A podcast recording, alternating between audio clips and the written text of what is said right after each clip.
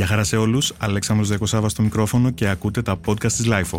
Σήμερα θα καταδυθούμε στον κόσμο της ελληνικής μόδας παρέα με δύο Έλληνες σχεδιαστές που εκπροσωπούν δύο διαφορετικές γενιές και μάλιστα πρόκειται για πατέρα και γιο. Ο λόγος για τους κυρίους Γιάννη και Μάριο Τόγκο. Είναι τα podcast της LIFO. Αφορμή για τη σημερινή συζήτηση είναι η συμμετοχή τους στην πρόσφατη εβδομάδα μόδας της Αθήνας, την 28η Athens Exclusive Designers Week, που πραγματοποιήθηκε πριν από λίγο καιρό από τις 28 του περασμένου Ιουνίου συγκεκριμένα έως τις 4 Ιουλίου, στην Αθηναϊκή Ριβιέρα και στο αεροδρόμιο του Ελληνικού και μεταδόθηκε αποκλειστικά μέσα από το LIFO.gr. Καλωσορίζω λοιπόν αρχικά στο στούντιο της LIFO τον κύριο Γιάννη Τόγκο. Καλησπέρα. Γεια σας.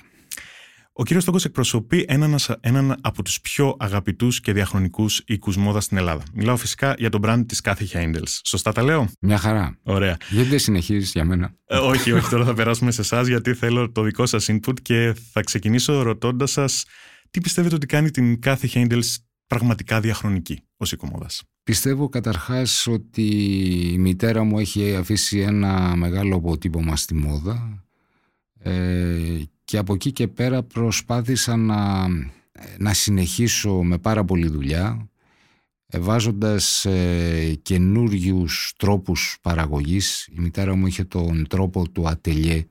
Εγώ έβαλα έναν καινούριο τρόπο παραγωγής ούτως ώστε τα φορέματα τα οποία φτιάχνουμε ή οτιδήποτε φτιάχνουμε να είναι σε μια πολύ πιο προσιτή τιμή και γι αυτό και, γι αυτό και υπάρχουμε και είμαστε ακόμη διότι μπορεί ο κόσμος ακόμη ε, να αγοράζει ε, φορέματα του brand μας ε, χωρίς να δαπανάει περιουσίες. Νομίζω ότι είναι ένα σημαντικό κομμάτι στη σημερινή εποχή.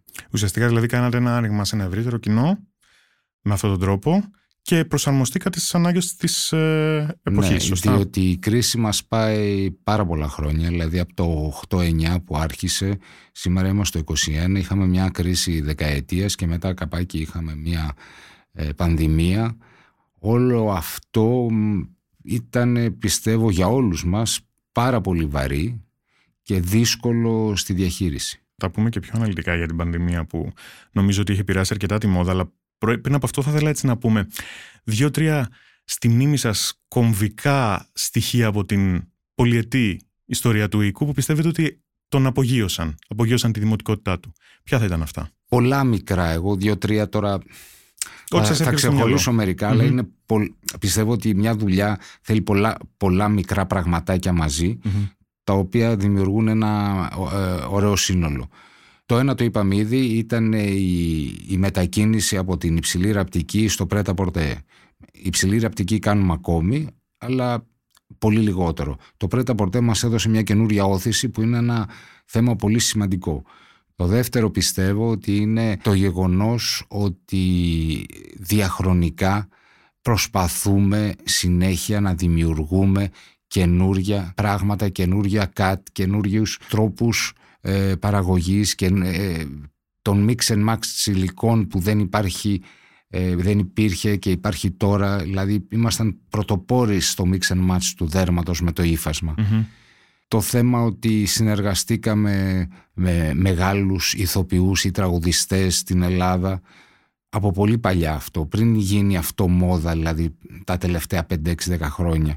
Δηλαδή, θυμάμαι ας πούμε ότι είχαμε κάνει δύο επιδείξεις Αθήνα και Θεσσαλονίκη με την Αλίκη Βουγιουκλάκη.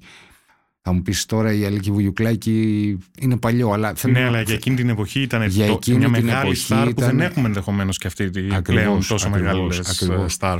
Όλα αυτά μαζί ε, και με πάρα πάρα πάρα πολλή δουλειά ε, νομίζω ότι αυτά βοήθησαν τόσο ώστε να, να υπάρχουμε και να παροβόμαστε ακόμη. Μάλιστα. Πείτε μου τώρα, σε ποια δημιουργική φάση σας βρίσκουμε αυτή τη στιγμή που μιλάμε; Τώρα τι κάνουμε ακριβώς; Δημιουργούμε έναν χειμώνα καινούριο, χειμωνιάτικη συλλογή. Αυτή τη συλλογή την τεστάρουμε στην ελληνική αγορά, το χειμώνα τώρα που μας έρχεται, και μετά από αυτό ε, φτιάχνουμε μία συλλογή για το εξωτερικό, η οποία ταξιδεύει στην Ιταλία, στη Γαλλία. Τώρα έχουμε και, θα έχουμε και πωλήσεις και στην Αμερική που μας κάνει ευτυχής γιατί ένα ρούχο δεν είναι να φτιάξω μόνο ένα ρούχο και να το δημιουργήσω, πρέπει και να φορεθεί ούτως ώστε να ξέρουμε εάν δημιουργούνται προβλήματα ε, και τι είδους προβλήματα μπορούν να δημιουργηθούν. Και γι' αυτό λέω τη λέξη τεστάρουμε. Από εκεί και πέρα είμαστε σε αυτή τη φάση, δημιουργούμε για χειμώνα και δεν πάβουμε να, δεν, δεν σταματάει, δηλαδή μόλις τελειώσουμε το χειμώνα θα πιάσουμε κατευθείαν το καλοκαίρι. Οπότε δεν σταματάει, μόνο δέκα μέρες διακοπές σταματάνε αυτό. Οπότε στην ουσία το ελληνικό κοινό θα λειτουργήσει ε, ως τεστ αυτό που ακριβώς που μου είπατε, δηλαδή είναι οι πρώτες οι Ελληνίδες πελάτες που δοκιμάζουν τα ρούχα και ναι, στη και είναι συνέχεια... Και τυχαίρε, είναι και, είναι, είναι και τυχερές γιατί θα το αγοράσουν τυχερές. Άμα θέλουν είναι τυχερές, mm-hmm. δηλαδή, άμα τους αρέσει. Ε, είναι τυχερές με την έννοια ότι θα το φορέσουν πρώτες σε σχέση με, με τις Ιταλίδες ή τις Γαλλίδες. Οπότε θα θέλατε να μου πείτε έτσι κάποια ε, στοιχεία κλειδιά για, τις, για την επόμενη αυτή συλλογή, από πού έχετε αντλήσει έμπνευση, τι, τι είναι αυτό που θα δούμε στα όλα, ρούχα της συλλογής; Όλα αυτά τα χρόνια υπάρχει στο brand μας, στην Cathy Angels, η θηλυκότητα. Δηλαδή, επειδή υπάρχουν και άλλα brand που είναι σε άλλους τομείς, όπως το ανδρόγυνο, όπως το, τα ρούχα τα φαρδιά κλπ. Σε εμάς πάντοτε υπήρχε η λέξη θηλυκότητα στα ρούχα. Δηλαδή, άμα έβλεπες το ρούχο κάτι λες είναι θηλυκό.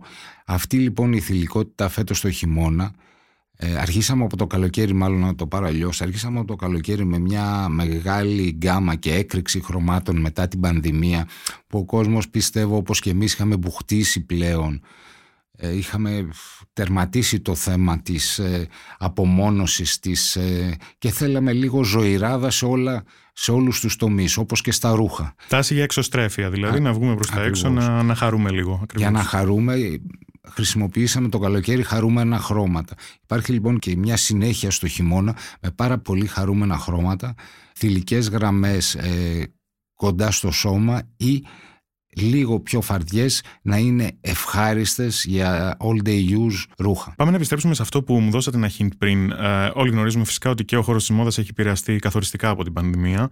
Πείτε μου λίγο έτσι κάποια ενδεχομένως πρακτικά προβλήματα που αντιμετωπίζετε, πόσο σας έχει δυσκολέψει αυτή η τελευταία διετία. Πάρα πολύ μας έχει δυσκολέψει. Καταρχάς, ε, ήταν πάρα πολύ δύσκολο το άνοιξε κλείσε. Δηλαδή, μια μέρα ανοίγεις, μια μέρα κλείνεις, δεν ξέρεις πότε ανοίγεις, δεν ξέρεις πότε κλείνεις, δεν ξέρεις σε ποιο πόδι να σταθείς. Διότι όταν δημιουργείς ε, ρούχα, τα δημιουργείς ουσιαστικά για, για να τα φορέσει ο κόσμος και να έχεις την ευχαρίστηση να τα δεις τα ρούχα φορεμένα. Αυτή είναι η ευχαρίστησή μας. Τώρα, αν δεν μπορείς να απευθυνθείς στον κόσμο, διότι είναι κλειστά, δημιουργείται ένα μεγάλο, ένα μεγάλο gap, το οποίο δεν είναι μόνο οικονομικό. Είναι και στο θέμα της ε, γνώσης τι πρέπει να κάνω. Γιατί δεν ξέρεις τι πρέπει να κάνεις, Εντάξει, βρήκαμε έναν τρόπο, κάναμε και μέσα στην πανδημία φόρμες, οι οποίες φόρμες ε, μου έδωσε το έναυσμα ο Μάριος ε, για να κάνουμε μια σειρά streetwear, οι οποίες ε, εντάξει, μας κρατήσανε σε εγρήγορση όλο αυτό τον καιρό της πανδημίας. Εντάξει, και μάλιστα ήταν και λίγο ζώρικα γιατί την παραγωγή την, είχα, την κάναμε μαζί με τον Μάριο. Δηλαδή δεν υπήρχαν και άτομα να βοηθησουν ε, Αλλά εντάξει, τα καταφέραμε, δόξα τω Θεώ. Ήτανε, ήταν, είναι δύσκολη η συγκυρία αυτή. Είναι, ήταν πολύ δύσκολη. Και έθεσε νέα δεδομένα στα οποία οφείλατε να προσαρμοστείτε για να συνεχίσετε. Και μετά την πανδημία λοιπόν, ο κόσμος, οι γυναίκες δεν θέλανε τα ίδια ρούχα. Ναι μεν και οι χρώματα, αλλά από την άλλη μεριά τα φορέματα τα οποία ζητάγανε ήταν πολύ πιο απλά από πριν. Να μπορούν να τα φορέσουν εύκολα για να βγουν, να μπορούν να τα φορέσουν εύκολα για να πάνε σε μια δεξίωση, ένα γάμο, σε ένα κάλεσμα. Σε μια βραδινή έξοδο, οτιδήποτε, ναι. Γιατί οι δεξιώσει mm-hmm. απαγορεύονται μεγάλες, γι' αυτό το. Και ε, έχει αλλάξει και το τι θέλει κάθε γυναίκα. Έχει αλλάξει μέσα στο μυαλό της. Δηλαδή, μετά τη φόρμα, δεν μπορείς να πας κατευθείαν σε μια τουαλέτα η οποία να είναι κεντυμένη, να είναι δαντέλες, αυτό και Οπότε πηγαίναμε κατευθείαν σε μια λύση πιο απλή, αναφυσβήτητα πιο οικονομικη και η δημιουργία ενός απλού πράγματος είναι πάντοτε πιο σύνθετη από ότι η δημιουργία ενός πολυτελούς φορέματος. Ναι, το καταλαβαίνω τώρα. Δεν το είχα σκεφτεί αυτό που λέτε, ότι είναι πραγματικά μια γυναίκα η οποία ας πούμε, ε, βρίσκεται σε συνθήκη για παράδειγμα τηλεργασίας όλους αυτούς τους μήνες. Είναι μέσα κλεισμένη στο σπίτι της. Θα είναι δύσκολο να βάλει κάτι πάρα πολύ βαρύ, κάτι πάρα πολύ φορτωμένο, ακόμα και αν έχει μια επίσημη έξοδο να, ε, να Ναι, παραστεί. δεν- δεν κολλάει. Ναι, ναι. Οπότε έπρεπε να επιστρέψετε στην απλότητα. Ναι, και η απλότητα, το ξαναλέω, είναι πολύ πιο Μμμ. δύσκολη από ότι να δημιουργήσεις μια πανέμορφη βαριά τουαλέτα. Να περάσουμε όμως και στη συμμετοχή σας στην Athens Exclusive Designers Week. Καταρχάς, θέλω να μου πείτε πόσο σημαντικό θεωρείτε που η Μπορώ Ελλάδα. να σας διακόψω. Βεβαίως. Η ηρωική προσπάθεια της Τόνιας. Χρόνια. Η ηρωική προσπάθεια διότι είναι μια μη κερδοφόρος επιχείρηση. Έτσι. Και θεωρώ ότι θα έπρεπε να το καταλάβουν όλοι πολύ καλύτερα και ιδίως φορείς όπως το κράτος και να βοηθήσουν περισσότερο διότι δεν υπάρχουν κέρδη. Εγώ θα κλείσουμε την παρένθεση, αλλά θυμάμαι τις χρονιές που κάναμε τις πρώτες στο Fashion Week, όχι με την Τόνια, με άλλη οργάνωση. Θυμάμαι κάτι χορηγίες της τάξης των... Ο μεγάλος χορηγός ήταν 200.000 ευρώ. Μμμ. Συν τους υπόλοιπους μαζεύανε 500-600 ευρώ χορηγίες. Τα οποία ήταν τεράστιο νούμερο και σήμερα να πούμε ότι ο μεγάλος χορηγός θα δώσει 10 χιλιάρικα. Είναι κατευθείαν ένα μηδενικό μείον.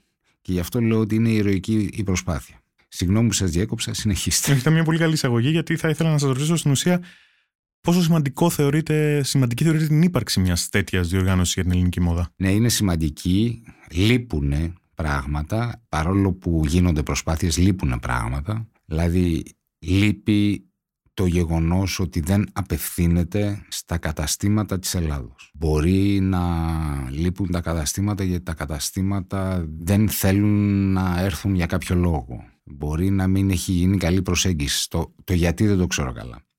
Πάντως λείπει η ουσία είναι το ζουμί και η εμπορικότητα για να πάρουν πάνω τους όχι μόνο τα ελληνικά μπραντς αλλά και η οργάνωση κάθε αυτού. Δηλαδή αν δημιουργηθεί ένας όγκος δουλειάς σίγουρα έτσι, δημιουργείται για όλους το οποίο δεν πραγματοποιείται. Δεν Μμμ. είναι μόνο δηλαδή είμαστε σε μια κρίση, είμαστε σε ένα πρόβλημα. Οκ, το πρόβλημα το έχουμε, θα το αντιμετωπίσουμε αλλά πρέπει όλοι να βοηθήσουμε προκειμένου ο στόχος μιας διοργάνωσης μόδας είναι οι πωλήσεις και ο όγκος δουλειάς που δημιουργείται από αυτή την οργάνωση. Αν αυτό δεν υπάρχει, τότε κάτι δεν πάει καλά. Ναι, είναι κατανοητό αυτό που λέτε. Ωστόσο, από την πρόσφατη διοργάνωση του καλοκαιριού, εσείς τι, τι έχετε κρατήσει αναφορικά με τη δική σας παρουσίαση; Ποια ήταν τα highlights αυτά που σας ε, άρεσαν περισσότερο; Καταρχάς να πούμε ότι η έλλειψη πόρων και χρημάτων κάνει τον άνθρωπο να σκεφτεί και να δημιουργεί. Διότι η επίδειξη που κάναμε πιστεύω ότι ήταν πολύ πρωτοποριακή.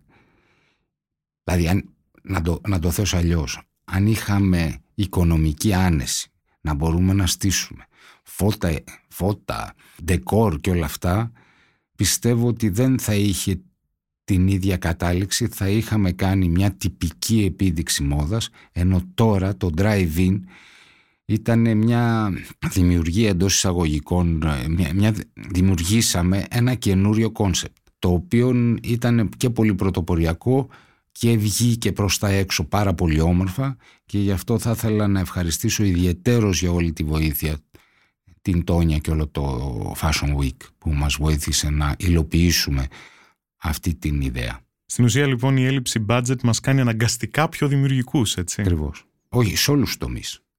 Έτσι. Όταν δεν έχεις χρήματα, θα, προσπα... θα βάλεις το μυαλό σου κάτω προκειμένου να βρεις έναν τρόπο να αποκτήσεις αυτά που σου χρειάζονται προκειμένου να ζήσεις. Πολύ ωραία. Επειδή όμως το μήλο πάντα πέφτει κάτω από τη μιλιά, έχουμε μαζί μας σήμερα και τον συνεχιστή του οίκου, την τρίτη γενιά, που έχει δημιουργήσει πλέον και το δικό του brand. Μιλάμε για τον Μάριο Τόγκο. Καλησπέρα, Μάρια. Καλησπέρα.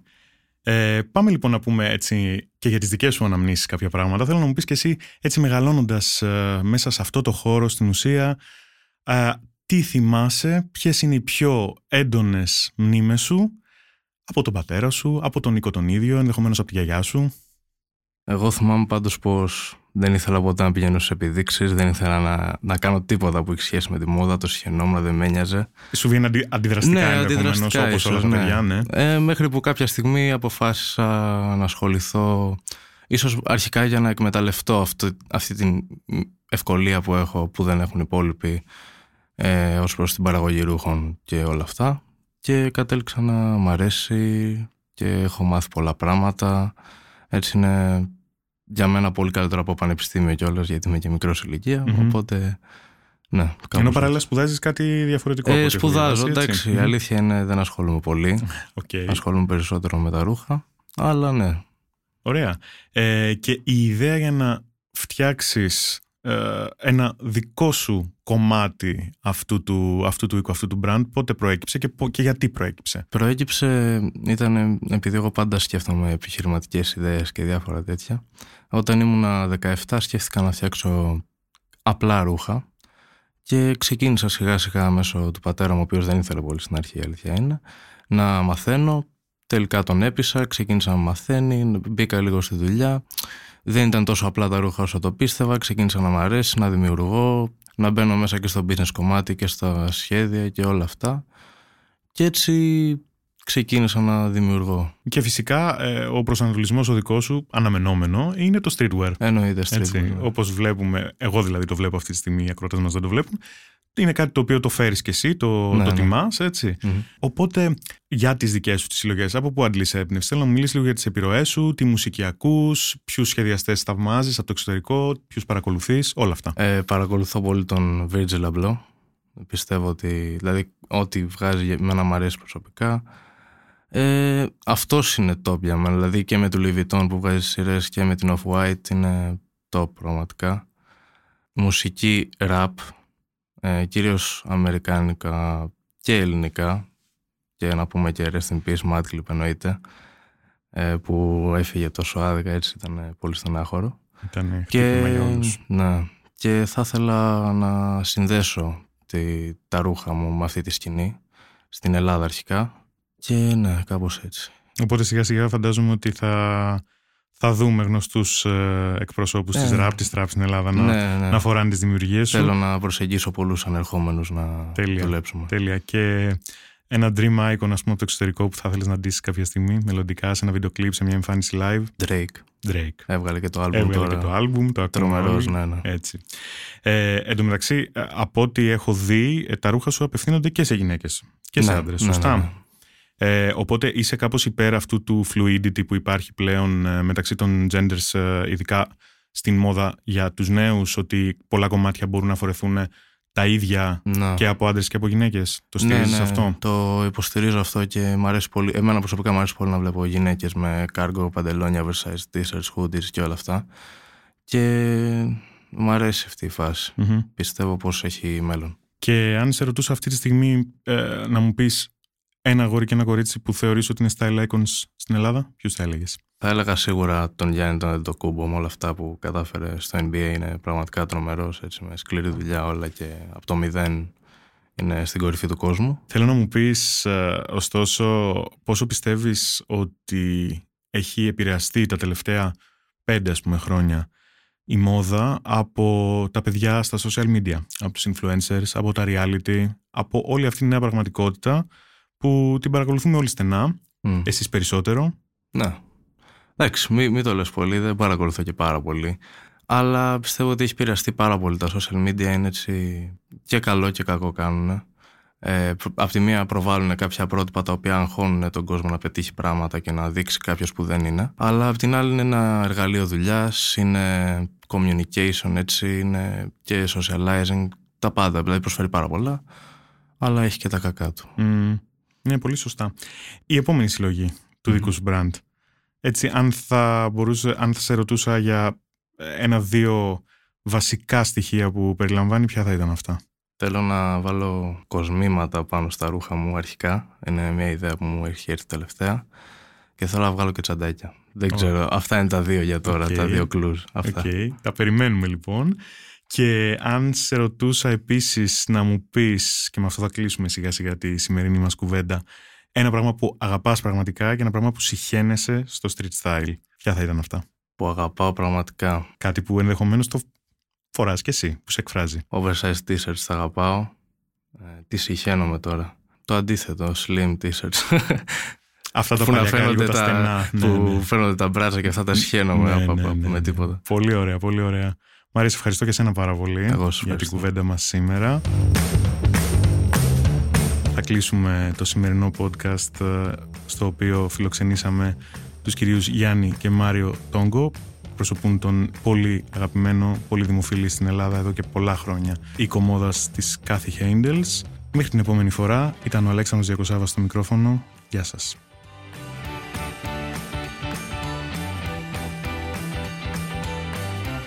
Ηχοληψία, επεξεργασία και επιμέλεια, Φαίδωνας Κτενάς και Μερόπη Κοκκίνη.